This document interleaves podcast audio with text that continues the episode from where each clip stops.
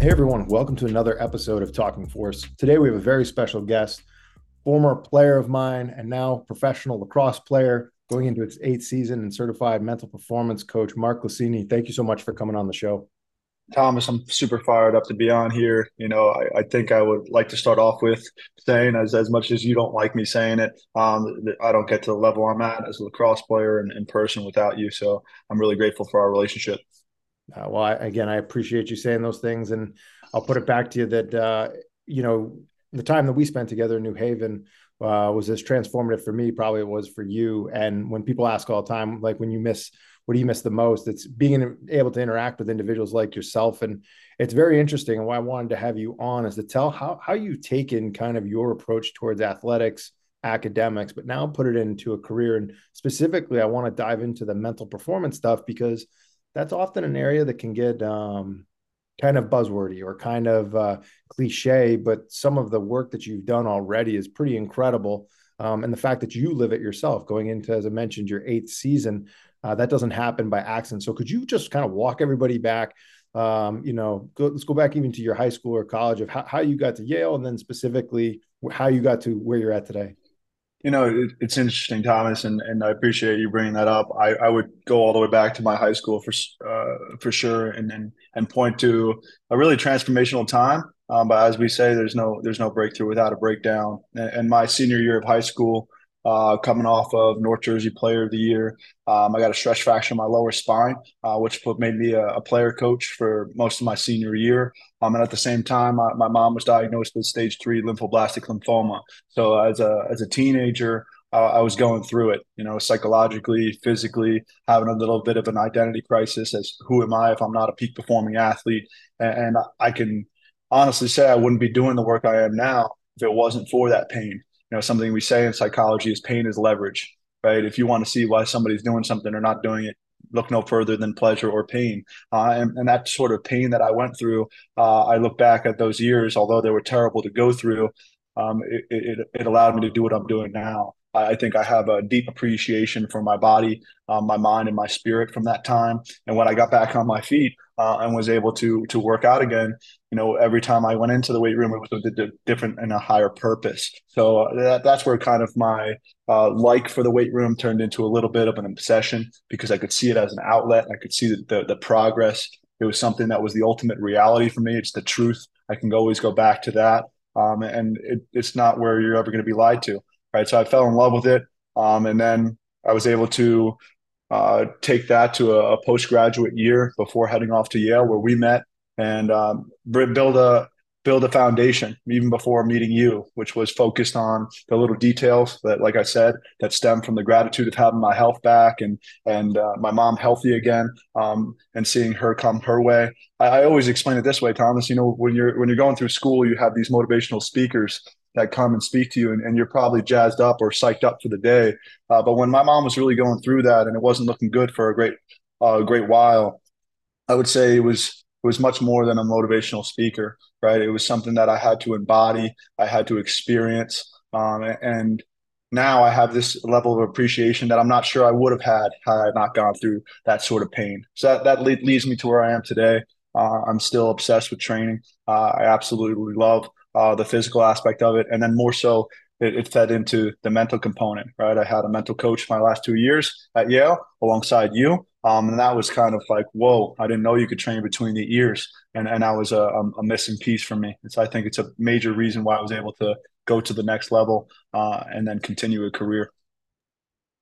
Other than watching motivational videos or everybody knows, you know, you need to discipline and some people think that means waking up early in the morning at 4:30 and other people thinks it means you know being super strict on your diet. What what is mental coaching or or as you say the training in between the ears? Because i think it sounds good in theory but it mm-hmm. often gets lost in translation and then actually in practice it it really doesn't have any measurable gains. And i know one of the things that you did really well was you'd be so dialed in buttoned up you'd come to the weight room. There was no question. And i think a lot of hmm. coaches would ask me how do you motivate your players? Well, if you have to motivate your players in the weight room, that, that's a problem. I had to hold you back. And then for anybody listening, you know, Mark, Mark's a great guy. He's got a great smile. Um, he has a look. And if he would shoot that look at someone, I mean, you would fear for their life because you were so dialed in. You got those freshmen, sophomores, you know, lined up, squared away. And so, from a coaching standpoint on my end, it was great, um, you know, to be there to support, uh, to guide and direct. But I never really had to in in that program really push so much as you know guide and direct. But it was because of people like you. What what is that mental edge when people are talking about like I'm going to the gym, I'm going four days a week, my diet's clean, but like what what is the range from say zero, which is nothing, to 10 being perfectly dialed in? Could you kind of walk us through that range? Absolutely. And, and the way I would explain it, Thomas, and to make it pretty clear and concise for those listening, is the is the term psychological architecture. So what that really means to me is uh, when tough times hit, is is your foundation made of stone or is it made of sand? And, and that stone, right, that foundation uh, between your ears that I'm talking about when I reference psychological architecture, it really has to do with self awareness, like knowing yourself pretty intimately, um, maybe from a personality standpoint, but also doing some uh, introspection and deep uh, self reflection.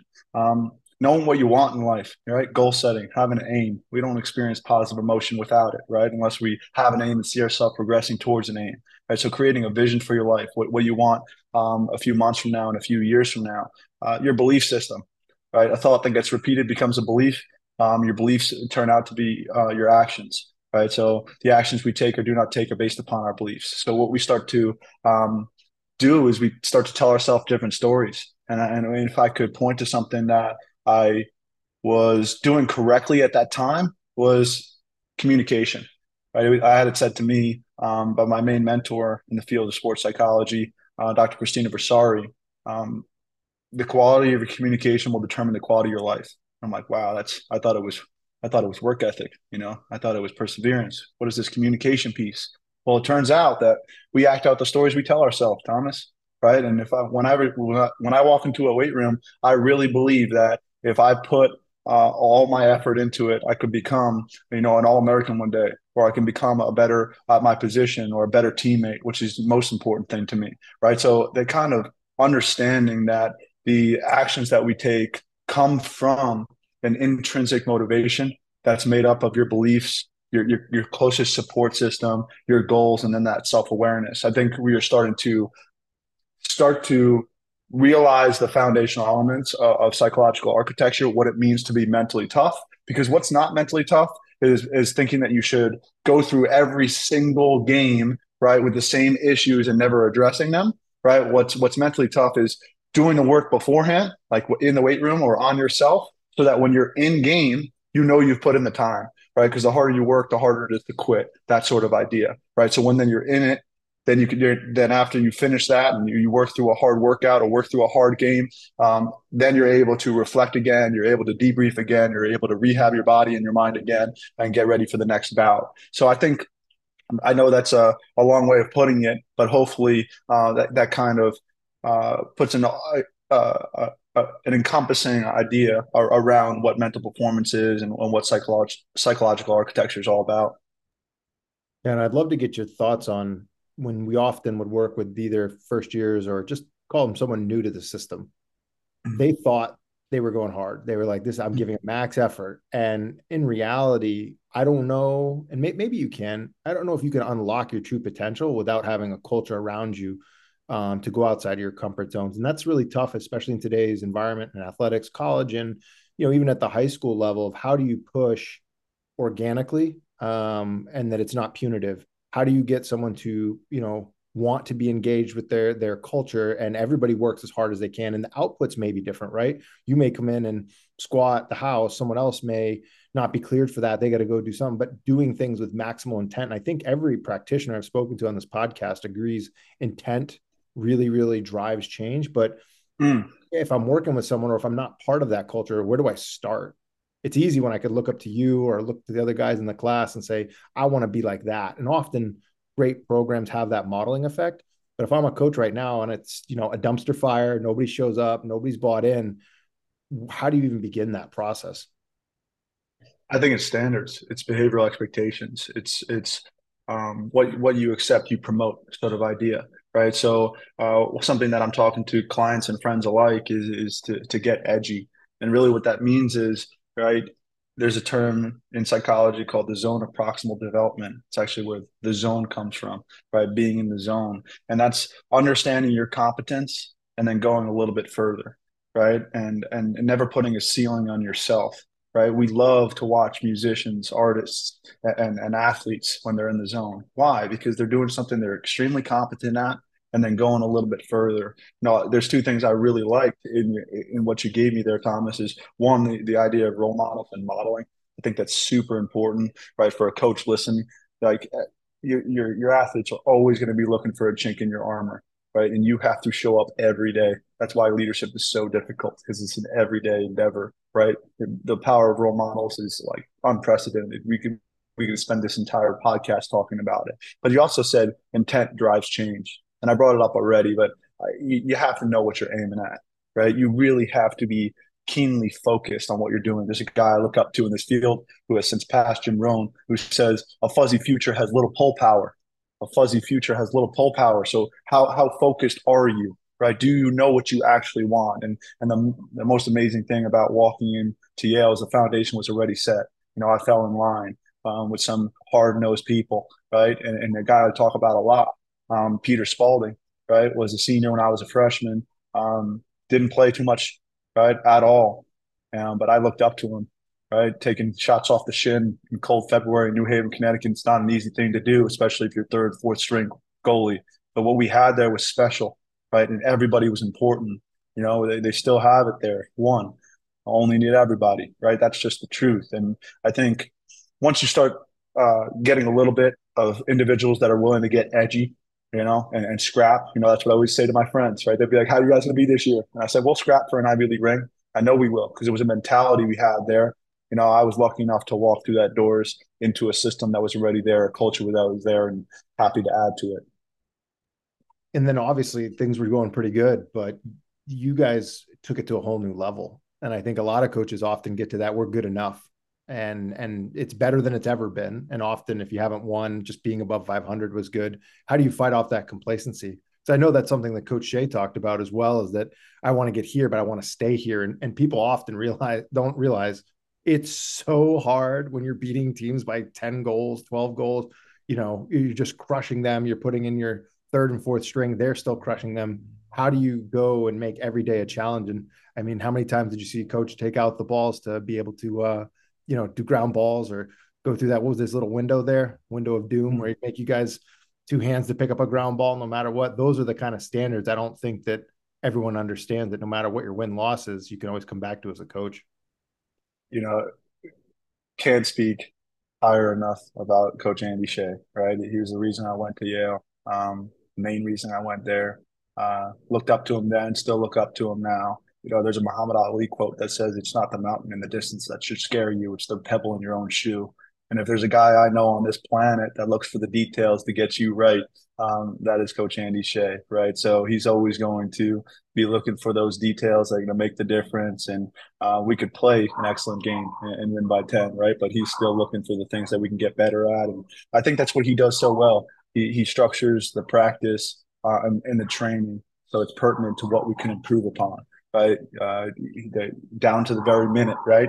You know, this drill is eight minutes, this drill is 16 minutes, right? And uh, he has a really down to a science there and, and, and helps um, athletes by defining reality, giving them the truth, right? Not none of this you know, cozy coaching stuff, but just the truth, right? And then it was up to us to go get it or not, right? And I think, you know, that's why I admire the man so much is because his details and and how he was able to find those little levers to pull to always improve throughout the course of the season. Yeah, and I think it was so incredible to watch kind of a master in their craft. And, and, as you mentioned, he's still he's still doing things that you know people don't even understand, but he, he's kind of a wizard uh, he could get the best players to get even better, and and he did so with such a unique style of uh, nobody wanted to let him down, and it's just the mm. way it was. And and it's always interesting to see at the alumni games people come back. So how do you coach someone hard? You're demanding, not demeaning, but get them to want to come back. So much so that most of that pride doesn't shine off at all, even when they graduate. I think you know, when you provoke in my mind, there is the the level of humility and curiosity and open mindedness that he has. Right? Yes, he's he's he's structured in the way of detail, right? But he's open minded and he listens. right? For, for instance, he, he brought you in, right? He brought you in, and, and uh, you played a huge, huge role in what we were doing, Thomas. And, and then you you eventually led our, our, our program um, to to a national championship. So I think that um, self awareness, right? Coach Andy Shay knows what he doesn't know, and he brings in the right man for the job, like yourself, and that takes a level of humility, right? So on top of the toughness that we're talking about, he also has that open mindedness and humility to to bring in uh, those that are going to make the team uh, the best it can be. Yeah, I thought it was interesting. You know, bring in as an expert, and we we see this across domains of all sports.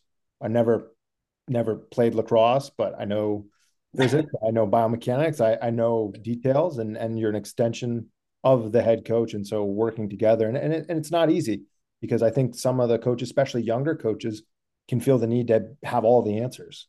But mm-hmm. the best coaches, I'm going to bring you as your domain expert and and now run with it. And we we surrounded ourselves with other coaches that had, you know, different expertise, but everyone within their role had a shared common vision.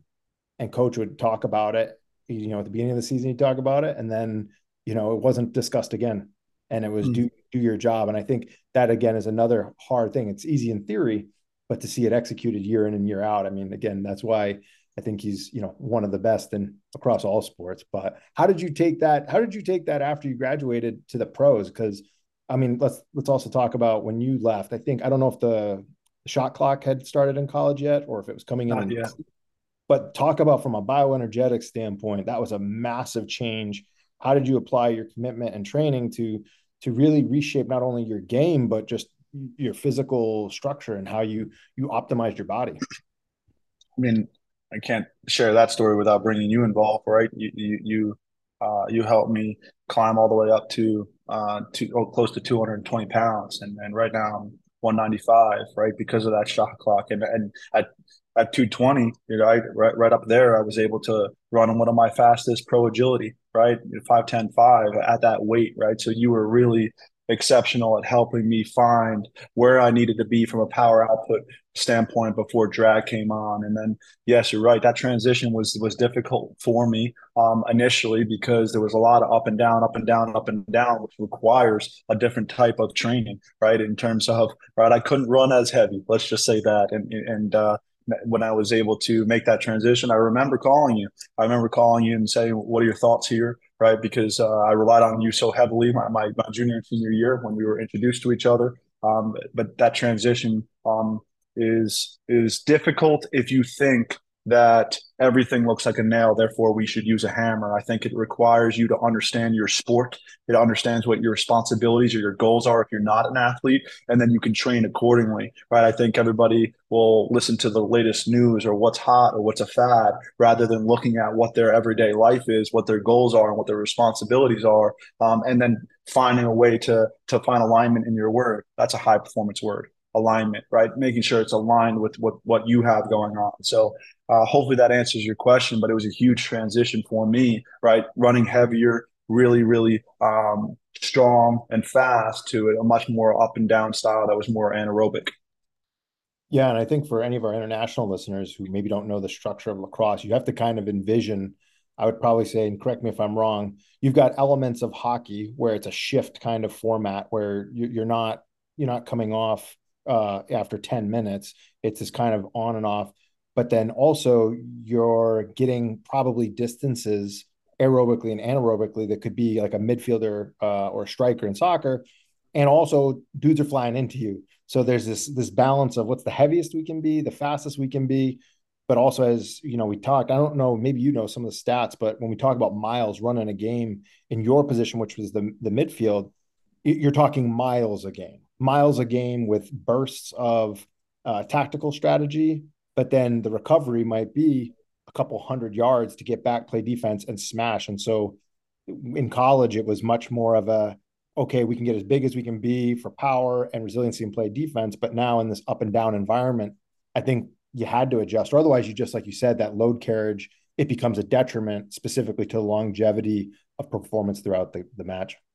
Yeah, I, I, think one of the athletes that comes to mind that I really admire is is Rafael Nadal, just from a training perspective. The guy, right at the top of his craft, um, if, if, you haven't seen the documentary Strokes of Genius, where you have this Federer versus uh, Nadal, kind of the way they approach their training. You have Nadal who's so fit, he's so strong, and then you know, uh, Federer is more of an artist, right, with with his shot making ability. The reason that comes to mind is because Nadal plays that similar sort of game that that I had to and I still do, right, as a source of defensive midfielder, where if it's a long point, he's bursting and doing it for a very long time. So I think for yeah, for the listeners, it's not necessarily your your football where you have that tremendous amount of downtime in between plays, and you do have to have that quote unquote endurance aspect a little bit, right? Where you're constantly on the jog or on the move, just like uh, soccer. So finding that interplay of making sure your training is appropriate to fit that certain level of, of play. Um, and then I can't not express the, the psychological aspect that comes with that, right? Because after a burst, all you want to do is recover, right? Meanwhile, you have to start tapping into a different energy source, which is which is um, you know psychologically demanding as well. Walk me through that. Did you feel any difference when you know you were two 215, 220, flying into people, smashing into people to then be 195? Did any of that change, or did you actually feel relieved because you could feel a difference in that recovery state? Yeah, in, in the recovery state, I could definitely feel that. I, you know, what I would say is, uh, you know, pound for pound strength wise, am I where I was? Absolutely not. But I will say it, it does feel nicer uh, on the on the bones and tendons, right? The run being 25 pounds lighter. Um, yeah, I definitely felt the difference, Thomas. And it, was a, a, tremendous transition that happened there. But I still um, reminisce and think about those days in which I was um, moving the weight that I was, and and, and when in the life of no shot clock and and and the different game, it was it was pretty a special time as well. And I think in anyone too listening, because I know you you've mentioned to me before this, you know, you talk to people, well, what's the best? The best is going to move. When you're 18 to 21, your recovery is much different. If you're six years, seven years, eight years, 10 years in, mm-hmm. just biologically, you have different things. So anybody that thinks that optimal state is a fixed point, um, they're missing the, the, the larger picture, which is that I am 25, I'm 27, and again with lacrosse, some of you guys had to have full time jobs. There's a lot of other factors that get integrated into it, and and that moving target, that window, may move throughout the course of a season as well as a career. So I think you know you're spot on with like how do you feel playing, and can mm-hmm. you give up, and what's the what's the lightest you can be where you're still strong enough to be resilient, but you know also fast enough with your with your uh, muscle fibers to to get to that ball because there is a an upper limit and a lower limit of velocity that the game's played at.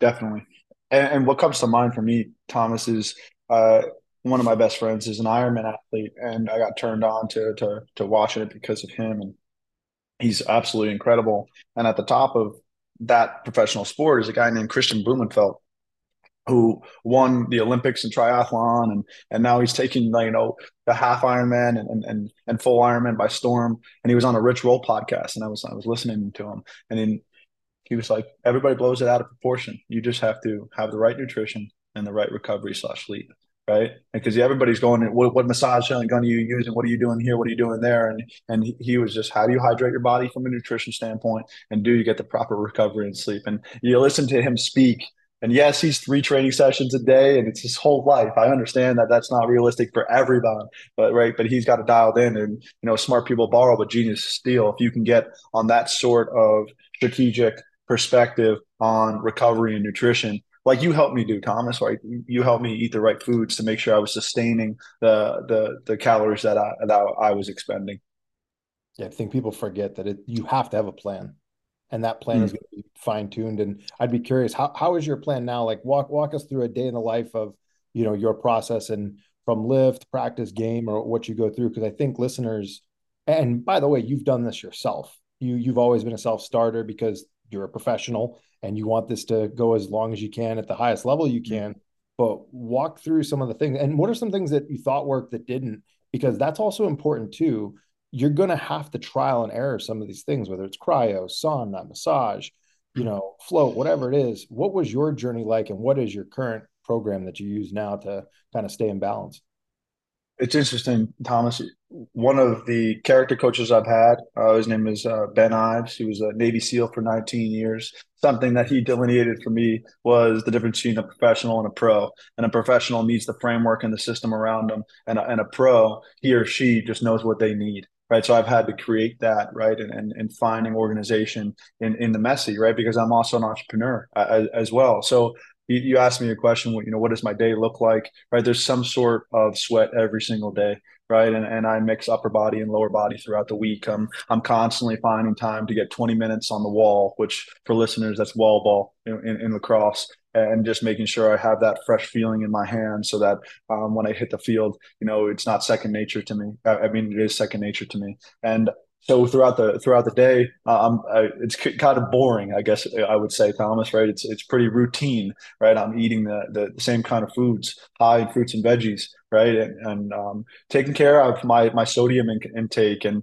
and understanding uh, my hydration is so key, right? Some uh, company that you turned me on to that um, I, I now promote and, and, and push is Thorne, right? And and Thorne Health Tech has really helped me stay on top of my game from a nutritional standpoint, so that I'm getting the macro and the micronutrients that I need. Um, and then the wearable of having a, a, whoop on my on my on my wrist for the last three years of my life every single day and, and tracking my heart rate variability just staying on top of this right because um, i guess you would this falls directly in line with this podcast is eat, eat uh, podcast is ethos which is um, what what is not uh, measured cannot be managed right? And I really like that idea, right? Staying on top of um, everything that you're doing. I mean, I even go so far as to have an affiliate partner in body composition analysis because I want to know what's going on underneath the hood, right? I stay in touch with you and, and things like that because, um, yes, they, they give me insight to what's going on. And then they let me know how much I have to adjust based on the consistency that I'm already having. Yeah, I think people always are looking for the the, the magic pill, but oftentimes it's a bunch of little corrections that you're constantly doing over time. So that consistency and then one or 2% each way, that's how you, when you look at six months, four years, eight years, 10 years of a career, that you're just, you know, in a completely different stratosphere. And I want, I want to go, you mentioned a wearable. Um, you talked about Whoop. I've also seen people use the Oura ring and, and they go back and forth. And, and this is what's tough is that clear, clearly, uh, besides whatever the research says, you have used the Whoop.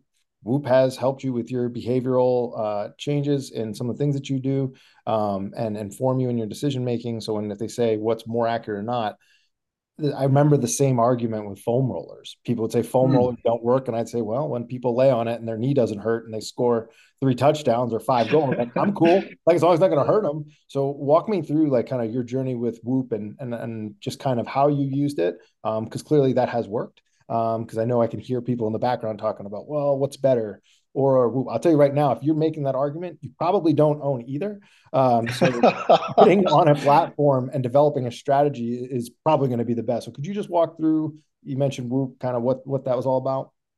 Yeah. Uh, the first thing I would say is we're in the results business, Thomas, right? You know, when I'm working with a client or when I'm working with an individual or a team, right? We're in the results business. So I could say thing that sounds things that sound nice, uh, but it really comes down to the result. And I would say the best piece of equipment that you you should own is the one that you're going to use, right? Based upon what you're saying there, right? So uh, when it comes to Whoop, um, the reason why I love it is because um, you know, I, I, get it that it might not be a hundred percent accurate. I understand that, you know, that there might be some standard deviations there. However, it gives me what I need, right, in terms of the relative to my own body, right? Because I use it every single day that I know when it's off. But it also is another one of those things, like we talked about during my time at Yale, that Shay did so well, that gives me the truth, right? It gives me the truth right? And um, the same thing with body composition analysis when I go on an InBody, right? That thing does not lie. It never does right? Neither does the weight room, neither does the Whoop, right? So the reason why I use these measurables is because there's a part of me that does not like waking up in the, in the red or the yellow, right? And it says, oh, I should just throw this thing off my wrist. You know, this is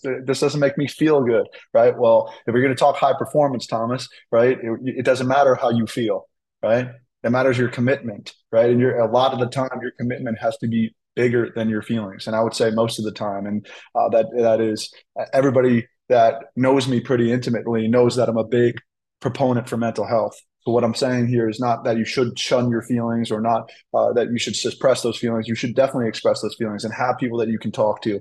And at the end of the day, if you want results, it's going to be from commitment. And once you commit to something, you build self-respect. And in fact, it's one of the best ways to deal with anything that you're going on uh, internal turmoil wise. And the last thing I would say to button up that answer about Whoop would be since it gives me the results that I need and the measurements that I want, um, it, it, leads into peak performance, right? I run a company called Marco Senior Peak Performance. What is peak performance? You said it earlier. It's little corrections, little adjustments that make a big difference in results. When I'm when I'm sitting down with a new team or individual, they are already good or great.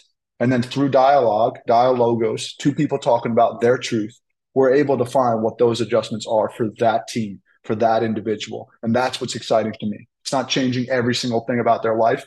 It's finding those little nuts and bolts that we need to tighten up. And it leads to bang, a big difference in what they're doing.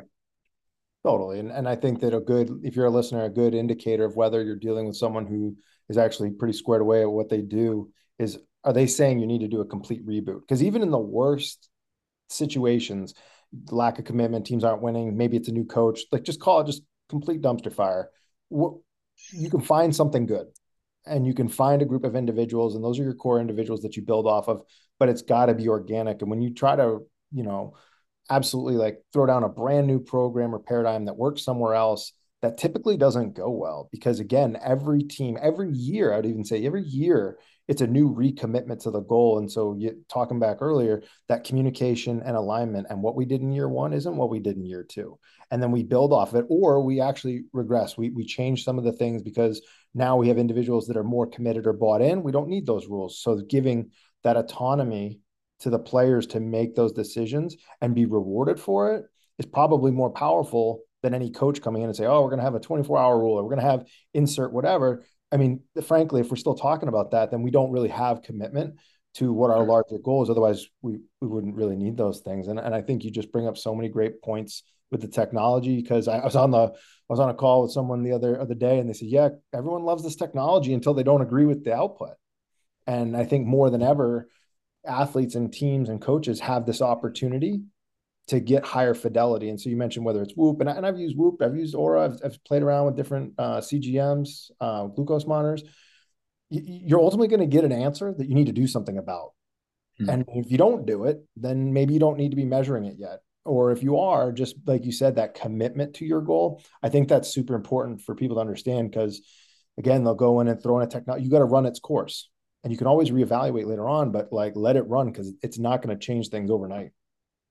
You know, Thomas, what comes to mind when you talk like that is this differentiation between noise versus signal, right? And in the technological age that we're in, right, where there's so much noise, right, and everybody wants to tell you what to do on different advertisements, and you're stuck in this this this doom scrolling or whatever you're doing right? There's so much noise. And what you really need to find is your internal signal. And, and something that I, I oftentimes talk about, Thomas, is that I have a personal board of directors and, and you're on that team, right? And, and it helps me find my internal signal, right? Because, uh, you know, the funny part is it, uh, uh funny part of my life is a lot of my best friends are 60s, 70s, 80s, and 90s years old, right? Because success leaves clues and they know things that I do not right? And if I can hang out and ask the right questions, right? Because going back to the communication piece, the biggest part of your life, right? You want better, you want better things in life, ask better questions, right? To the right people who have gotten the answers, um, who know the strategies, um, and that takes that takes a, a, a little bit of a curiosity, right? Where you're where you're not stopping until you get the answers that you need. Um, and I would finish that, you know, monologue by saying it, it comes back to listening, right? Listening to what your body needs, listening to those who know something, listening to, um, you know, who did this really well was Coach Andrew Baxter, right? He, he came in, his first year at Yale was my first year at Yale. Um, and I remember, you know, McCormick was our captain at the time. And I remember our first huddle up and, and Coach Andrew Baxter said, what do you guys do here? You know, tell me, I, tell me what you guys do here, right? What a powerful thing, right? He didn't come in and deploy his strategies, right? he listened first. And, and I think the best do that. They listen first. Even in the worst situations, because you're going to be together, like get to know people. And I, I, tell a lot of young coaches, and I say, you know, do you know, do you know the athletes you're working with? Oh yeah, cool. And you're like, do they own a cat or a dog? Well, I mean, I don't, I don't know that. You know, what, what kind of food do they like? That well, I don't. Okay, so you don't know, you don't know if they like cats or dogs. You don't know what kind of food that they like. So there's an opportunity there, especially when you're first trying to really assess what's going on. Go deeper than oh, we're playing lacrosse or you know insert sport get to know the person and what drives them before you start going in and saying all right here's the framework and architecture you know you better figure it out or get out that that just again it doesn't work and then that whole rebuilding process takes twice as long and and actually may never even come to fruition because not many people like to exist like that. It's got to be a good fit culture wise within the framework of the sport. Yeah i, I mean you, you hit it right on the head. Uh, it really circles around having the right culture there. I, I mean I, I, I don't want to um, beat on it a little bit too much but it really comes back to that. Just making sure you're you're finding yourself um, in the right um, common language, if you will, right? Everybody's speaking to the same tune, and that's what we had at Yale. That's why, um, you know, the difference. What is it? Um, a team is there, and then it's not. They might steal some games. It's built on talent, but a program, everybody knows who the programs are in the country. Everybody knows because insert new athletic person coming in, talent, right? And they, if they fall in line with the culture, that's the program, right? And if we're talking about lacrosse, anybody who knows anything about division one lacrosse men's or women's or division three or or whatever it is they know the programs in those divisions right? The teams that are always going to compete for championships. And and when you start to look at why you're going to see that there's a lot going on inside that program from a common language perspective. And and yeah what what am i getting at? I'm getting at the fact that when you walk into yeah people um, are all doing the same thing and they're following in line, right? Because sport, just like life, right, regardless if it's lacrosse, they're continuous series of problem solving events. And you're not going to do it uh, by yourself. There's no such, such thing as a successful hermit crab, right? So you have to find what it is um, that you, from a role perspective, something you brought up briefly early on in the call. What's your role on this team, right? Actually, right? Honestly, right? When you look in the mirror, what is your role in this team? Because we need you to be all that, right? Every every piece of that, if we want to have a chance of becoming a program year after year. It was so interesting to watch. I, I'm thinking of people as you're saying that they weren't starting every game, but they knew their role and they owned it and they made themselves better. And it was when people weren't looking, it was the cleaning up after lift. It was making sure, you know, on a ball hunt, everything was put away. And they didn't do it because they had to. They embraced their role, they loved their role, and then that went into the final product and went out there. And, and I want to ask, like, you know, that sounds great and all, uh, but now in the pros, how how is culture different other than hey, we want to win because we make more money? Because that's got to certainly be a challenge, and, and especially to not just lacrosse, but any team. I mean, you see guys that might move two or three different teams throughout the course of a year or two. How, how do you deal with culture on the pro level? Oh, man, that's a great question. And the reason that's a great question is because I've had the privilege to be a captain of my team the last three years, right? And um, what happened over the last three years is we've gone to to back to back to back championships. We've lost two out of the three, and there's a lot been a lot of learning that I've had to do, right? And um, how how do we deal with individuals that have a lot going on, right? Like you know, collegiate student athletes have a lot going on. But it, when you're an adult and you have a family, a, a, lot of these individuals have families and other responsibilities. Now, how do you get them to buy in to what we're doing the same way that they buy into whatever there um, is going on at the home front? So I think I, I would just have to come back to communication, right? There's a there's a principle in strength training called the fit principle, right? Right. What what is it? Right? Frequency, intensity, type, and timing. Right. And and it's a it's a principle that's been around for a long time. I think that's a way better principle for communication. What's the frequency in which you're reaching out to teammates and coaches? What's the intensity? Is it always to ask for something?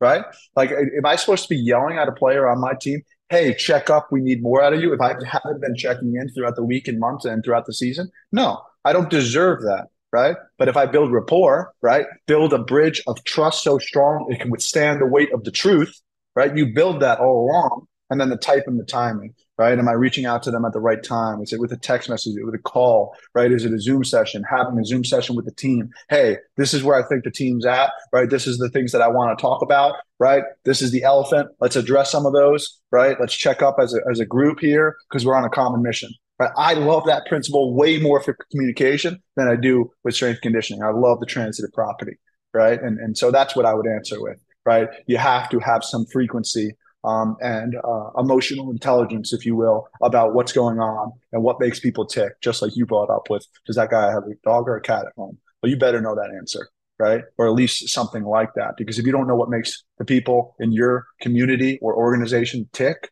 then we we have to go back to square one. We have to go way back. one of the things I love is that as a coach, you know, you're saying all these things and it makes total sense, but you've actually lived it.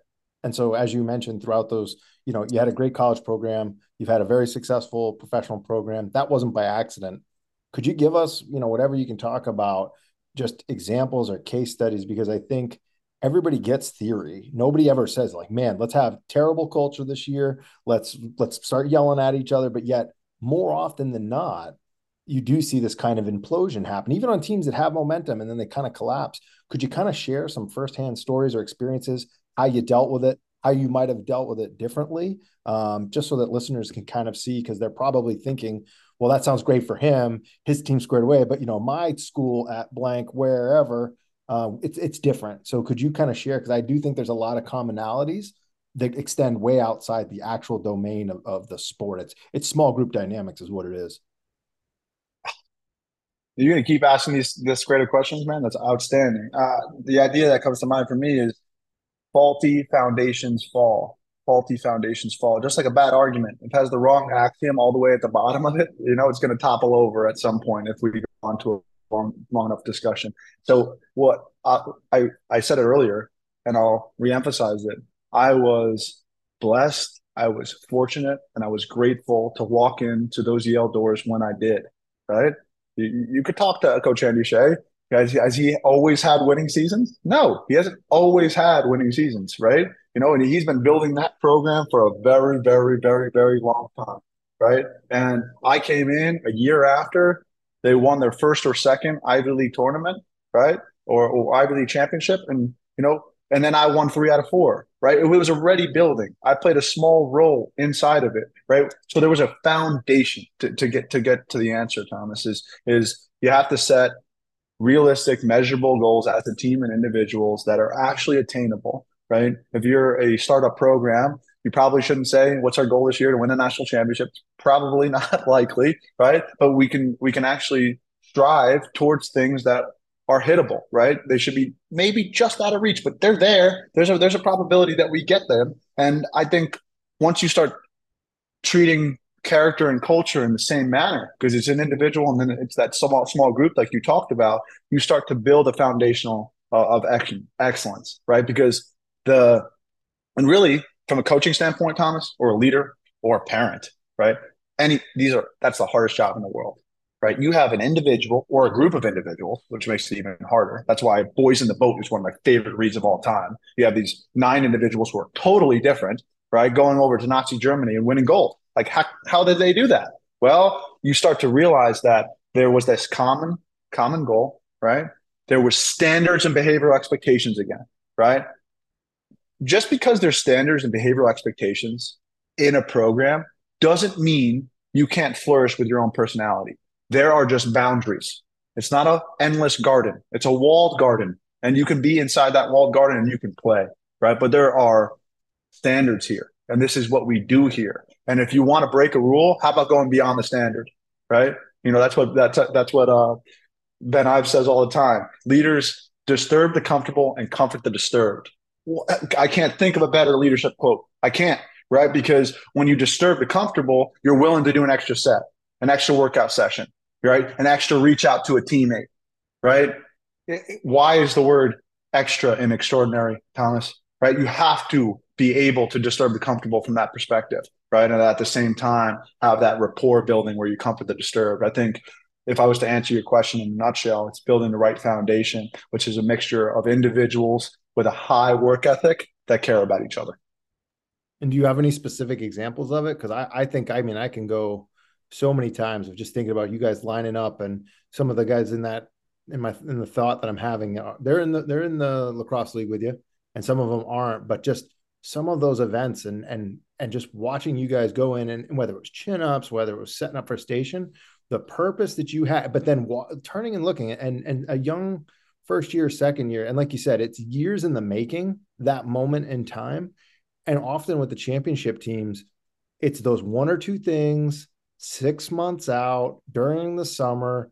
Uh, I remember one of your teammates sending pictures uh, from he was over in Hong Kong, but he sent it out to the group to let everybody know he didn't miss his sprints in the summertime. And like you're like, oh geez, I mean, I thought I was committed. I didn't know he had to take a train. He was in another country, yeah. but he he got his work done the motivating factor that that had was just so awesome. And it, when coaches mm. are trying to build winning programs, I tell them stop trying to win games. Try try to win the little things because I've never been a part of a program that's squared away and dialed into the details that it doesn't translate in. But I think oftentimes if you're short sighted, we got to win this game. Well, what happens when you don't? Like uh, now your outcome is going to change your process. Like you need to lock in, and and that's very hard for many coaches to implement and get started because they're focusing on the wrong things. I, I, from a specific story perspective, right? Obviously, one of my best friends, uh, our captain my senior year, uh, Michael Quinn, playing on a torn ACL. Why is he doing that? Right? Alex Otero, who was the who graduated a year before him, uh, standing up the whole bus bus ride all the way up to Ithaca to play against Cornell, standing on the bus ride the whole time because he he had to play with drop foot. Right? Why is he doing that? Right? Uh, Ty Warner, I remember when he was um, a freshman. I was a junior, um, and I was doing an extra set uh, of planks after a hard workout session that you were putting us through. Um, and he asked me what I was doing um, down there. I said, "Come on down here." Um, within that same week, I told him, and, and I kind of screamed at him because I, I let him know that you know you could be a first team All American if you wanted it, right? Because you're super talented. You know, three or four years later, he's a first team All American and national champion, right? Just because of his work ethic and his commitment to what we were doing there and, and to the standard. And I think one of the most amazing stories is, is Teddy Forst, right? I, I, I uh, had the opportunity to coach him a little bit when he was a junior or senior in high school, right? And then he actually ended up being a freshman at Yale when I was a senior. And he was a good athlete. Uh, he, he wasn't an outstanding lacrosse player, right? compared to those that were in his in his grade or or at Yale, his work ethic after practice, after practice, after practice for four years, he put up a hat trick in the semifinals during their national championship run. How? How did that happen? And why are these stories happening? Right? It's because of the foundation that, that Shay built there, right? This this total commitment to each other and what we were doing there, right? Um, it was a standard to stay extra. And like you talked about from an intrinsic motivation really early on in this call, but if you're coaching effort, uh, I'm sorry for your program.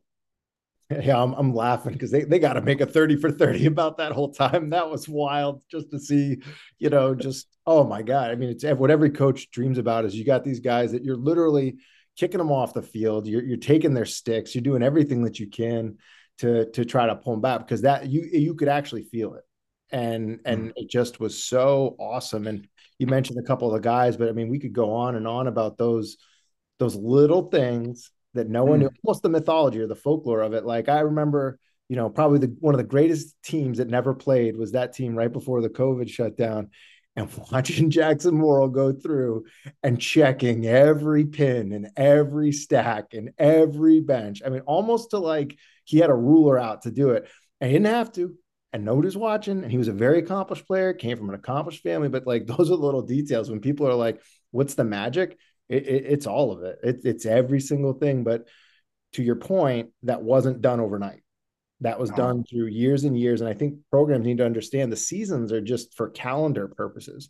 A program is multi-year. The stuff that you conversations with Ty, conversations with the rest of those guys, and then and by the way, Ty took that and ran with it tenfold. And and again, he's just such an we got to get him on the show. He uh he, he's just such an incredible human absolutely so many levels, and he's great at lacrosse and doing incredible things now in med school. Um, and that just whole group, but that was over a course, a period of time where that championship was the culmination of, years and years of guys believing into something that was impossible that had never happened.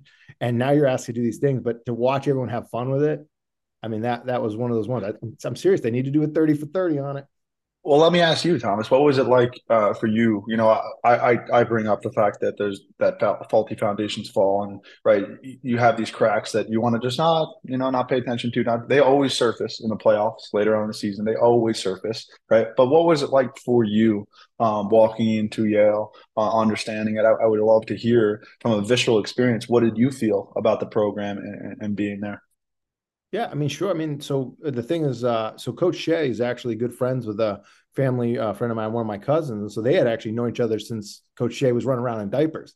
So wow, that was the original introduction, and you know, he's he's into sports and and you know this was way back in I don't even know maybe 2013 or 14 before analytics were you know the new the new hot rage. Um, but coach, you know to your to your credit, you know he mentioned he he said uh, you know I'm open to this. What is this? We have a pretty good team, and then being open to some of the suggestions. And again, the magic at Yale was there, and, and I think our department's role was really just to kind of give some of those physiological underpinnings that maybe you didn't have. And I think we did a pretty good job of, you know, giving individualized plans. As you mentioned, your plan was very specific, um, but that's completely different than what a senior was, or what you know maybe an incoming first year. And so that individualization, um, it was a cool challenge, um, but it was nice. But it wouldn't have been possible if you didn't have the buy-in. And I think a lot of, especially coaches now that are new, or you know, they're excited to be a data. What's the terms now? Data scientist, data mm. analyst, or a mm. sports science. All these other scientist words Mm-hmm. you're still dealing with people.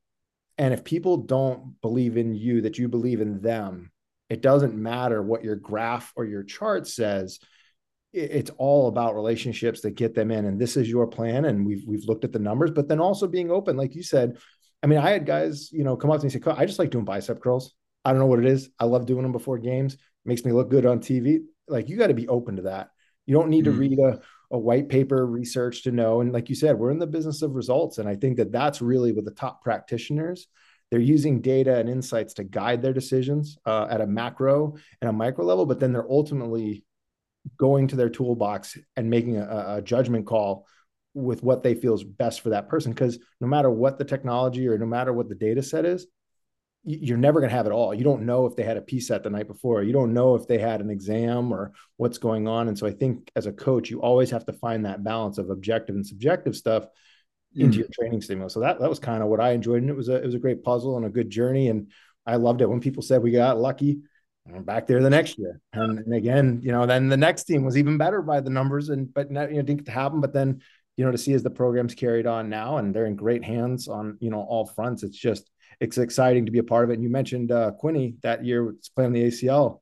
That picture uh, he gave to me, it's a actually frame on my wall. And so I think about that. And he talks about the journey of getting to the top, even though he had finished his time. Um, he still stayed involved in the program, um, but you know the expectation was that that next generation would carry the torch. So absolutely, you know, one of the top coaching experiences I've ever had of just watching everything work out the way that it did. It was awesome. Well, you want to talk about narratives. One of the best stories I have about you is, is not necessarily you giving me a sheet or showing me a data metric or anything like that. That obviously was um, something you did with consistency. But I remember us having an away game, long bus ride back. Uh, and then you and I went um, into a room just outside of uh, Payne, Whit- Payne Whitney. Um, I went into the boots. Mind you, it's it's midnight now. We had just gotten back from a game um, but we had a quick turnaround before a, a, game, I guess two days, two or three days later. Maybe it was a Tuesday game or something like that. And our conversation between 12 a.m. and 2 a.m. while I'm in boots and, and you're helping me uh, get protein in my body and refueled and all that stuff. I mean, that's the difference. But nobody wants to talk about that, right? Everybody wants to talk about, you know, this regimen or this regimen or what tool are you using or what equipment are you using. There's there's no there's no replication out there like the work ethic and the time investment. So that's a story that I want your listeners to know about yourself is that you you you stuck around um, and barely slept at all to make sure that we were successful. You had to. I mean, I, I, had the easy part. I didn't have to go out and play. You you guys were the one who had to go up and down the field. I got a chance to just watch the show on, on game day and you know, certainly a magical time and something that I think a lot of our listeners are searching to try to replicate within their own domain. But regardless of the sport, you, you got to start with the individuals and understanding too that you know, coming back to your point about it takes time. Not that it could take 10 years, but like each day is going to stack and you're going to make a week. And is that week better? And I think that's probably a more appropriate, I don't know, feedback loop for a coach is is is this week better than last week? Is this month mm-hmm. better than the month previous? Six months to six months, and, and build from there.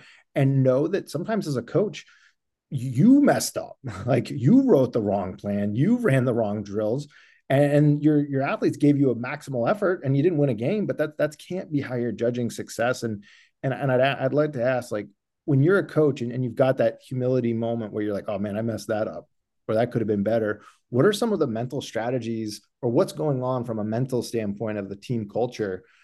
when that coach actually admits I could have done better. Because I can think of some times both Coach Shay and other coaches where they came in and said, you know, that's on me. That that's really really hard to do. But uh, but from a team perspective, both from a technical, but you as a player as well, what's going on when a coach does that? Because I think that's often misunderstood. Yeah, I would just point to what I said earlier about the role of a great coach is to define reality. And when you have student athletes or athletes that admire you, that look up to you, that trust you, that um, are looking for guidance from you, that want to go off to war or play in a sport underneath you, right? You owe them that. You owe them the truth. So sometimes it's going to come across as, you know, that was the wrong game plan, my fault. Um, but it can come out in, in many different ways. Um, and there's a great thing about telling the truth is you don't have to remember what you said, right? So I think the idea, um, and Shay did that all the time, right? That was on me, right? That was on me. That was on me. Great leaders do that, right? They take responsibility for losses and then give it away during the successes. And I think uh, it's a hard thing to do, but again, it comes back to humility, Thomas, right? Sh- show me an individual. Um, they don't even have to have the role or the position held as coach, but show me an individual who's humble, which is the definition of humility is what I do not know is more important than what I do know right? Is putting a higher amount of import, importance on what you do not know, right? I come into this podcast, I know I have a I have a pen and paper here, Thomas. You're going to teach me something, right? During this, I don't know what it's going to be, right? I already have a, a couple ideas down, right? That uh, I'm going to steal from this conversation and we talk about later, right? But that kind of idea that you know that that has to be higher than what I do already know, and I think if you can lead from that, tell the truth, how you're feeling, um, and at, at, the same time be humble enough to admit when you're wrong. Uh, that, that's what it's all about for sure. And, and assume that some coach is open to that idea, and, and you've obviously as a player and as a coach yourself have a lot of tools in the toolbox. I often see a lot of coaches try to do too much. What are the mm-hmm. like top two or three things? Because when we do this podcast, we always like to give an actual walk away drill nugget or something and, and, i'd love for you to kind of talk about and maybe you do it as a player then you also do it as a coach but at least for a coach what are three strategies or tools to kind of handle this i don't even know journey into leadership journey into changing a program or just even into mental performance that they need to be aware of they need to refine and, keep sharp um, but can use you know immediately once they finish listening Excellent. I mean, the first thing that I would uh, bring up is the 73855 rule of communication um, by Chris Voss, FBI hostage negotiator, wrote a book called Never Split the Difference. Um, as a coach, you have to understand the power of your communication, right? And the 73855 rule is 7% is words or diction that you choose. So it's really, really small what words you're going to choose to say. 38% is your tone or the inflection in your voice. So late in the game, because calm is contagious, so it's so important for them to come into a huddle and speak with a level of calmness using words that they've already said in the past, such as in lacrosse, let's win the next ground ball, right? Let's let, let's trust the process in a tone that really matters. And if you do have a dog at home, you understand the 38%, right? Because you could say to a dog, I hate you, and the thing wiggles its whole body, right? But humans are no different. And then 55% is body language, right? So energy is caught, not taught right? And if you have to understand that 55% of your communication is nonverbal, then that's what I meant by leadership is always going on, right? Because you're being observed, stared at, noticed, and your, your, your, your students are watching you. What a great little read. The students are watching. You're being observed as a leader, right? So you're always communicating whether you want to or not. I think that's a really important thing to understand. The second thing that I would point up point to is, is arousal control right? So arousal control what is that all about? It's um you want to make sure your players are relaxed when they should be and activated when they should be right? The Yerkes-Dodson curve does a great idea of showing you that in, in a, in a graph form. It's how to handle stress. Your performance is going to be at its optimal level at the right level of arousal. How do you do that? Create the right environment right? Create the right environment. I think as a society but certainly teams and organization um, in America at least, we have an untrained parasympathetic nervous system, right? So we're activated when we shouldn't be, right? And we're not practicing and training arousal control, right? So those are the two things that I would really point to. And then the third would be the consistency of conversation and communication, right? So outside of understanding your tone and your body language, there's a rapport that has to be built, right? And you have to be the same every day, right? Leadership is an everyday endeavor idea. So um, holding film sessions or review sessions or meeting sessions just to talk things through, knowing that every single time doesn't need to be a lecture. Maybe it's just posing questions, right? Because if you if the quality if the quality of your communication is going to matter, the quality of your questions are certainly going to matter, right? So getting to understand those who are above and beneath you is a really really important idea. So I would really point to those three things as takeaways: understanding the 73855 rule of communication, building an, an environment that deals with the right arousal control so your players feel safe and cared for and so they'll they'll actually be able to run through a wall and then say where's the next one for you that comes by you creating the right environment. Um, and then the third and final would be there's no bigger gift that you can give away than that of being heard. So ask questions and get informed right? So you can get your strategy for the game information right? And, and by doing that you're, you're actually setting yourself up for success yeah, I think people would be shocked at just having an open door just to talk. You don't have to have all the answers. You don't have to agree with it. I would often tell all the players, I'm going to put time in. We're going to do the plan, but when we hit the floor, we're going to go out hard. But if you ever want to know, and I remember there were a couple guys, and they actually sat down. We'll go line through line by line. We'll go rep by rep, give the justification, and and we're going to go through and you were open to some change. And then some things were not but just that whole environment where it's not accusatory it's not defensive. And as a, as a strength coach or any kind of performance coach you should be able to justify what you're doing. There should be some logic or, or rationale behind it that again if someone's asking you for it they're doing it because they're searching to make their intent better not they're mm-hmm. not questioning you they're not trying to undermine you. Because again as you mentioned if it's if it's correct and it's right and it's true that should be a galvanizing moment to go forward. And, and I think I think it's tough for coaches because on the flip side, I can give you the argument, you know what? They just need to deal with it. This is my system. They need to fall in line. It's worked before, it'll work again. And we're going to keep recruiting until we get the right system. And you know, all that whoop stuff and all that, you know, recovery stuff.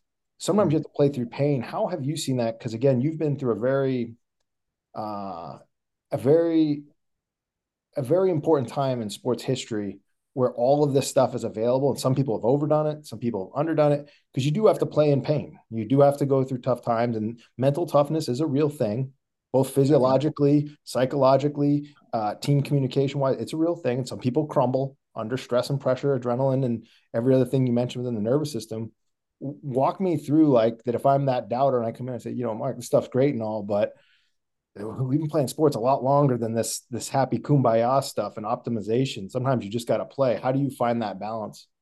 I think you talk yourself through it, right? I I think one of the things I'm most proud of during my time at Yale is that I played every single game, and that was with injury, right? High ankle sprain, separated shoulders, tweaks, different things there, um, and finding a way to um, not just survive, but get yourself in the necessary proper order, right? We had a, an amazing, um, I, I, guess you would call him the jack of all trades, but Kai was a guy that I would go to, you know, before every game, right? Whether it was dry needle or the extra sessions, I was, I became obsessive about prehab and rehab, right? And um, it's a time investment, Thomas, right? Just getting you yourself to where you need, right? I always, I, like I've talked about earlier in our discussion, right? The, the power of listening, you have to listen to your own body right? So um, the best in the world, they feel, they don't think, right? So if I feel a certain way, I need to respond, right? My, my body's telling me something. My mind is telling me something, whether that's I have to journal about it,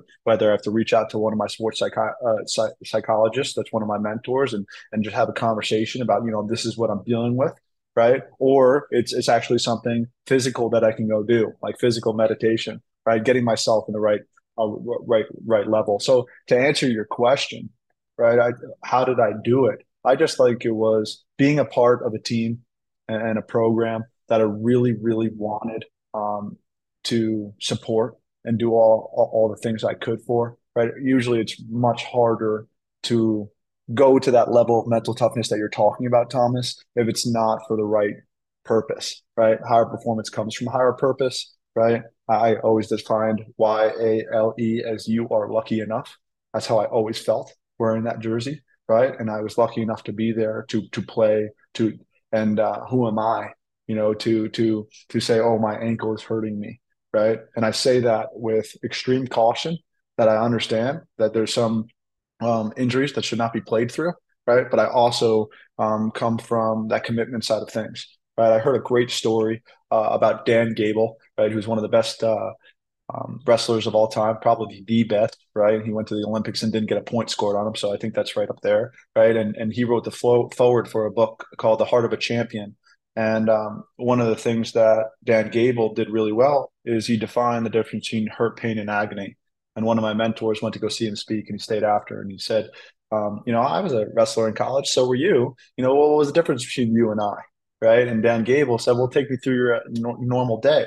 And he said, "Well, we had usually had practice after class, and it was probably from four thirty to six thirty. He goes, "Yeah, same with me. What'd you do after that?" He goes, "Oh, well, I usually stayed for like thirty minutes and got some extra reps with the with the guys that wanted to do it." He goes, "Yeah, same with me. What'd you do after that?" And he goes, "Then we went to the dining hall we caught up and we ate dinner." And he goes, "See, that's the difference, probably right there. I would go put on a rubber suit, turn up the heat all the way to its, uh, its highest level, and I would jump rope until I passed out. I never really passed out, but I got right to that level, right, because I wanted to be the best, right, and that." That's the idea of her pain, and agony. Dan Dan says if you want to be the best on your team, you work out until you're hurting. Um, and, and if you want to be the best in your league or division, you, you work out until you're in pain. Um, and then if you really want to be the best of all time, right, you got to hurt work out until you're in agony. It's like, wow, that's kind of drastic, don't you think, Dan? You know, do we really need to work till we're in agony? I'm not, I'm not sure if we should be doing that, right? That's too much right? Well, yeah, there, there was that edginess about Dan Gable, that's for sure. But he's also known to, if you call him to this day, I, I think he picks up the phone and, and, answers some of your questions. So he he had that kind of comfort of the disturbed, right? He had that other side to him. But you want to talk about toughness, right? You want to talk about mental toughness. It's understanding your own threshold, right? And and and being honest with yourself, integrous with yourself, right? Because you can do hard things Right, that's something that I say with the former uh, head physician of the Premier Lacrosse League. Right, she sent to me this little kindergarten quote: "You can do hard things. We can do hard things." Yes, yeah, it's actually really true, and I can't believe that we forget that as we get older. We try to start making excuses. We can do hard things, and the more you do hard things, the more self-respect you have for yourself, and that gives you the momentum, which is my favorite word in the world, because a wave doesn't crash where it starts. To build year after year, you know, uh, to get to that program level or build your character to a level where you're starting to attract success. Yeah, I love that. I love that. And and you mentioned that you know that uh, the YALE uh, meant something to you. I, I, think about within our position, people don't know this, but you know Jerry Martin is a all-time titan in strength and conditioning. Well, he was there in the 80s, and so we found actually some archival pictures of him back there, and think about what he did and how he revolutionized in his time when he left Yale to to UConn I mean, how many national championships did uh, men and women's basketball have back to back? Football leveled up a division. Like, are you kidding me? And you look at some of the people that came out of that program where they integrated Dr. Kraemer and the master's program and mm-hmm. all the people that were in that master's program, they're all now gurus and and leaders of uh, corporations. But it was this magical time. I think Pat Dixon referred to it as Camelot, where you go through. And so I remember us talking about oh my God, you know, what are we doing? And would you be thinking about in the back of your head? And whether it was Jerry, whether it was the person who wore the uniform before you trying to make it better, there has to be that real sense. And I think it's it is tough, and especially until you've been around greatness, it's hard to understand and navigate that because at the highest level, when you have athletes, you really they have no governor. You have to watch out for them. And as you mentioned, whether it's Guy or this other sports med staff, you know, that was a great team that would go there and, and let you know, and, and you can push yourself. And, and when you get out to the edge, it takes a team to be able to understand, you know, it should we push today? Should we not? The athlete, the best athletes, they're going to go, they're never going to stop. And, and I think that's where also too, you have to be really careful that, you know, if I asked you to do as many push-ups as you can, some people might do 10, some people might do 25, you know, and maybe I'll leave a few in the tank. I, I know that you and, and many of the guys on that team, you guys would mm-hmm. literally until your shoulders exploded, you would do it mm-hmm. and you'd be pissed that you didn't get five more. And like, it's, it's just one of those things that throughout your time, knowing when to push it. And John Wilborn said it best of that, you know, you are forged, you know, in the crucible of training. Um, and if you don't have good enough training, you, you, you shatter on the rocks. And I always wanted to make sure that there was never a time physiologically or stress wise that when any of my athletes went on the field, especially you guys, you weren't worried if your legs were going to be there.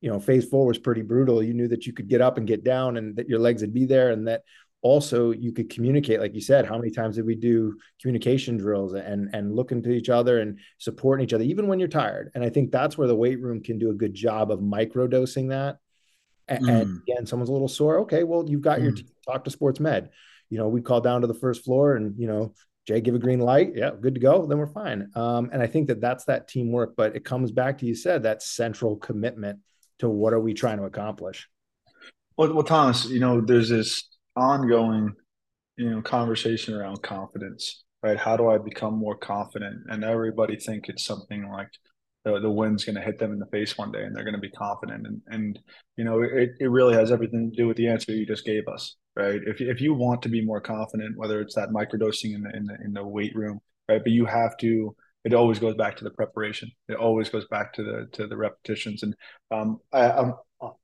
let me know what you think about this, Thomas, right? Because I, I thought about this one day when I was on the Echo bike doing, you know, 10 20s, right? And and I was thinking about how there's people that are out of shape for sure, right? You know, what what's our obesity obesity epidemic going on right now, right? It's 60 to 70 percent, right? And then there's people that are in shape, right? So that's all those people that are not out of shape. And then there's game shape, right? And when you're in game shape, that's different, right? You're not just in shape. You can go four quarters right? And something that I've learned throughout my pro career is that there's something called championship shape, right? And it's beyond game shape, right? It's actually that mental calmness, that psychological soundness, that spiritual alignment, right? That that that that humble heart, that that love, that grace under pressure, that that calmness, right?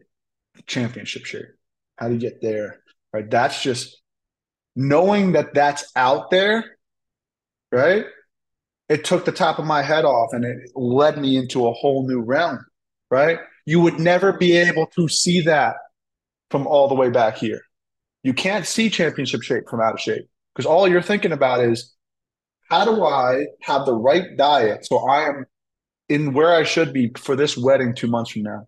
Like, no, dieta means lifestyle right? That's where the origin. What's your nutritional lifestyle? What's your training lifestyle, right? What's your relational lifestyle, spiritual lifestyle, emotional lifestyle? Once you start to create a lifestyle around it, right? And and get feedback or results, right? Thomas, how am I doing? And give me the truth. Define reality for me. Same with my whoop. Define reality, body composition. Define reality for me. Now it's up to me whether I want to go get it or not. And what am I talking about go getting?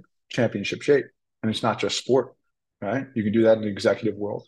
You can do that as a parent. What's championship shape as a parent, right? How can I love better, right? You are in the service industry. How can I be there, right? For my teammates, for my family, right? Because that's really what we're talking about here, Thomas. We're really talking about increase your reliability, please, right? Increase your individual reliability so that you're ready for not if the storm hits, when the storm hits, not just for yourself, but for everybody, right? Not I mean, think about when I asked you the question, who do you admire? Thomas, the people that come to your mind when I ask you that question are people that are reliable, right? That have, or at least working towards that championship shape in their own life. Yeah. I think that's often overlooked. People in the in the time of specialists and experts, yeah, the the people that were there, and and sometimes it's the uh, it's the guys who were there after practice to make sure everything got picked up. Sometimes it's the the coaches that you know wasn't a former Olympian or wasn't whatever, but they uh, they were always there to to lend an ear and you know a pat on the back or a kick in the butt. You know sometimes you need a little bit of both. Um, but yeah, no, that that is uh, that is true because I'm I'm going back thinking even through time from player to becoming a junior coach to to present day. There's some of the people that have been there through that whole journey, and there's some people that have only been there for a moment of time. And the ones that I look up to, you know that they always pick up that phone. That's uh yeah no that mm. consistency. That's spot on. I think that's something we should more look to be consistent rather than confident. The the confidence is a byproduct of consistency. Mm. Well, well, now how do you apply this in your with your current stuff? I know you know you currently you're playing, you're doing this stuff, but as you go forward, what's next? Because I know whatever you're gonna do, you're gonna crush. And I know you got about 10 million things going on. Every time we talk, mm-hmm. I have to ask what time zone you're in because you're all over the place. What, what's next? You know, I uh, find myself in a really uh, fortunate spot, right? Uh, grow, growing my clientele and, and work in, in, mental performance coaching, right? I am uh, working.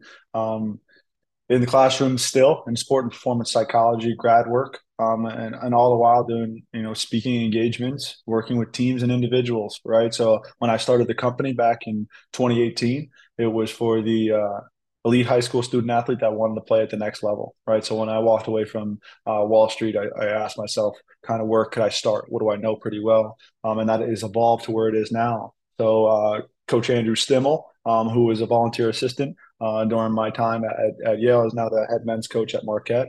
So um, I help them out on the mental front, um, and I work with Syracuse women's lacrosse right now as well. So that has been a gradual from high school to college, um, and um, now I'm working with executives as well, which I absolutely love. You know, because this stuff is transitive, right, from sport to life to business, right, different responsibilities, right. Just because we um, now have a family and we're not a student right anymore just different different responsibilities what are the strategies to handle it from a time maximization standpoint from a goal setting perspective right and then it always comes back to thomas you said this really uh, earlier on right when we were talking about and i posed to you what, what what was it like for you working with with with with the yale program you talked about it it's so important just to be present in their life and consistent right? right? I listened to, to you because I admired you. I listened to you because I trusted you. And that's really where I'm at in, in my work is continuing to evolve. Um, you know, elite high school and, and student athletes, just because of motor skill development, I don't want to throw them into a fire too soon uh, as, as, a young teenagers. Um, and then working um, and, and with uh, pro athletes uh, and Olympians and organizations like that, right? I, I believe that this is all the difference, right? And I'm obsessed with learning it and coaching it you're constantly adding tools in your toolbox. But if you had to go back, take from now back to time zero, what are your three biggest ahas? And I'll even say uh, things you thought were something, and then you're like, man, I got that wrong. what was your just biggest insights? Because you've covered so much today from training, from leadership, communication. I mean, you, you've touched on so many domains where usually someone is in their silo and they own it. You're owning all of them. And so across the board, what have you learned or what is what are some of the insights that you've had that you didn't really expect throughout the time uh, of your journey? I, I, think one of, one of the first things is boundaries. Is uh, if you really want to be successful, you have to set up healthy boundaries. I, I never really understood that until um, my later twenties, if you will. I think it's really important um, because as my first lacrosse coach and ex-marine DEA agent, you know, had a homicide from Manhattan uh, Brian and I can still hear his voice, right? He, he would say to me as a fifth grader, you know, uh, oxygen is free. You know, if you die on this field, I'll name it after you. So you want to know where I kind of got my, my, my discipline from, you know, at fifth grade, uh, that's what I was hearing. Right. So, um, he, he would always say to me, and it still reigns true, um, to that Mark, you can't live in two worlds. And, uh, I like that idea, right? You can't have this aspiration, this goal, this vision, and think you're going to get away with this sort of action over here, right? And because uh, it, it arises like oil and water, right? You, you can't live in two worlds. What else would he say to me? He would say, "Be the one, right? Be the one that shows up early, stays later, um, takes the road less traveled. But always, always." Um, and I still catch coffee with him uh, as much as I possibly can because he's a grounding force in my life. So that's probably uh, one of the first things that's really stuck with me. You know, talking about my middle school to high school. Um, and then I think when I was making the transition from attackman to uh, to Yale and playing short stick defensive midfielder, I still remember the conversation having it with uh, Coach Andy Shay. I was really happy that I made that decision at a young age to play any role because I see that now where you you, you whispered about it a little bit, you know, specialization and expertise in little things. But I I was I would have done anything for us to win a ring at Yale right? I, I would have played any any role that it that it took for us. So that's kind of what what I was really happy that I did. I don't see that as much anymore, right? And it's like, uh, what's the joke? I think it comes from the book Range that, that, we're not even seeing ear doctors anymore. We're seeing left and right ear doctors, right? It's so funny in, in that regard, right? Because it's just too much specialization. So I think the ability to to see community rather than just yourself um, that, has been something that I, have learned organically, and, and that was instilled in me greater and greater.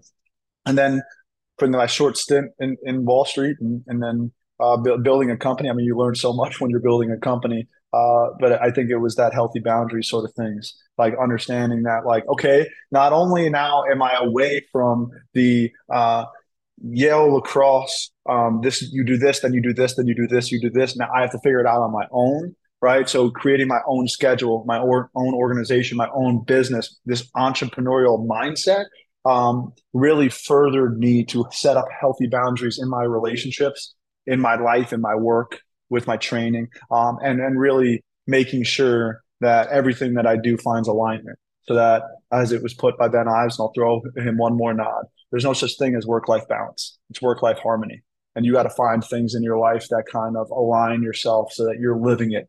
Right, you're not just talking about it; you're living it um, because over time, if you're not if you're being unauthentic and not truthful, you can't sustain that. It's not sustainable. And know that you have a, a time, like you said, that you know you had a four year career, and wherever you go, you might have to use you know extraordinary effort to get those extraordinary outcomes, but it's not going to last forever. And you think it does, and we see this we see this a lot with athletes, whereas you know I'm never going to graduate, and then four years are the fastest they've ever been or people mm-hmm. will get to a job and they blink and it's 10 years gone by and you know you have to think about what is my goal what is my time period but i think also you know asking yourself what is a win what is a win to mm-hmm. you on a personal level and, and whether it's looking at you know how much do you make per hour versus that hour you know if assuming you didn't have tomorrow you might have that off time to give a loved one a, a phone call or spend time with family and friends suddenly there might be a different value and you know, that I think that often gets overlooked. But the top practitioners, the top performers, they do they do have to make some sacrifices, and it's missed birthdays on the pro level. I mean, athletes have talked about that for a while. Especially during the holidays, you know, you're not there, and, and it's a lifestyle more than just a job, and trying to figure out when when's enough and and that's okay too to hang up or or shift and pivot. Um, but if you're to be in it, get after it. And like you said, be the one. I love that. That's that's a good point. I, will say the what you shine light on there is the difference between being significant versus successful. You know, if you aim at being significant and you're looking to, you know, I have this thing on my desk here that says to me, "Who needs me?" And it's a great question that I'm, it's always poising at me, like, "Who needs me?" Right? Because like I said earlier, I'm in the service industry. Right? Like I don't care what your job is, you are in the service industry, whether it's for your significant other or, or your family. Um, right? We are not in control of receiving love. We are in control of giving love right? And and so the understanding that if you can live your life towards significance, right, you will be successful, right? And I love how you brought up that idea of like the money per hour and stuff like that. It, that all of that will fall into line the more you aim for the highest mountain and climb towards it. The sacrifice word is no small thing to me, right? It was instilled in me as a young boy through my faith, um, and that's only shined brighter over, over time. But the successful sacrifice, flat out, the significant sacrifice, right? At Yale, right? Together there was a lot of sacrificing right? And and and it leads to the byproducts that you want right? So if, if you want anything in life something's got to give right? It's unrealistic to think that you can't do that. Good stuff. I mean again you feel, like you've given a little master's class here on, on some of the concepts in mental performance but we often get people that want to go a little bit further dig a little bit deeper what's the best way for someone to get a hold of you? And again are you just strictly working with pros and like the college teams? Or if an average listener at a high school or just even an individual wants to reach out what's the the best way to go about getting getting in touch with you? Actually i just do a commitment call right? A brief commitment call um, where i get to know the, the individual um, see what's going on in their side their story. Um, and then if i have the bandwidth to take them on as a client i will. Uh, my uh, website is markglicini.com. Um, same with my Instagram and, and, and, social and LinkedIn and Facebook and all of that. So I would just say uh, that's the best way to go um, through my website or or uh, marklacini at gmail.com. I'll probably send them that way. Um, I appreciate you having me on and uh, it's been a pleasure uh, connecting with you as always on this format, but you know, you know, I'll be checking in on you all, all the time. Oh, awesome. Well, thank you so much for coming on. And again, it's been a real pleasure and look forward to watching you this season here in lacrosse and watching you continue to shine. So, again, this has been a great conversation. Thank you so much. And uh, we'll talk soon. Look forward to it, Thomas. Thanks.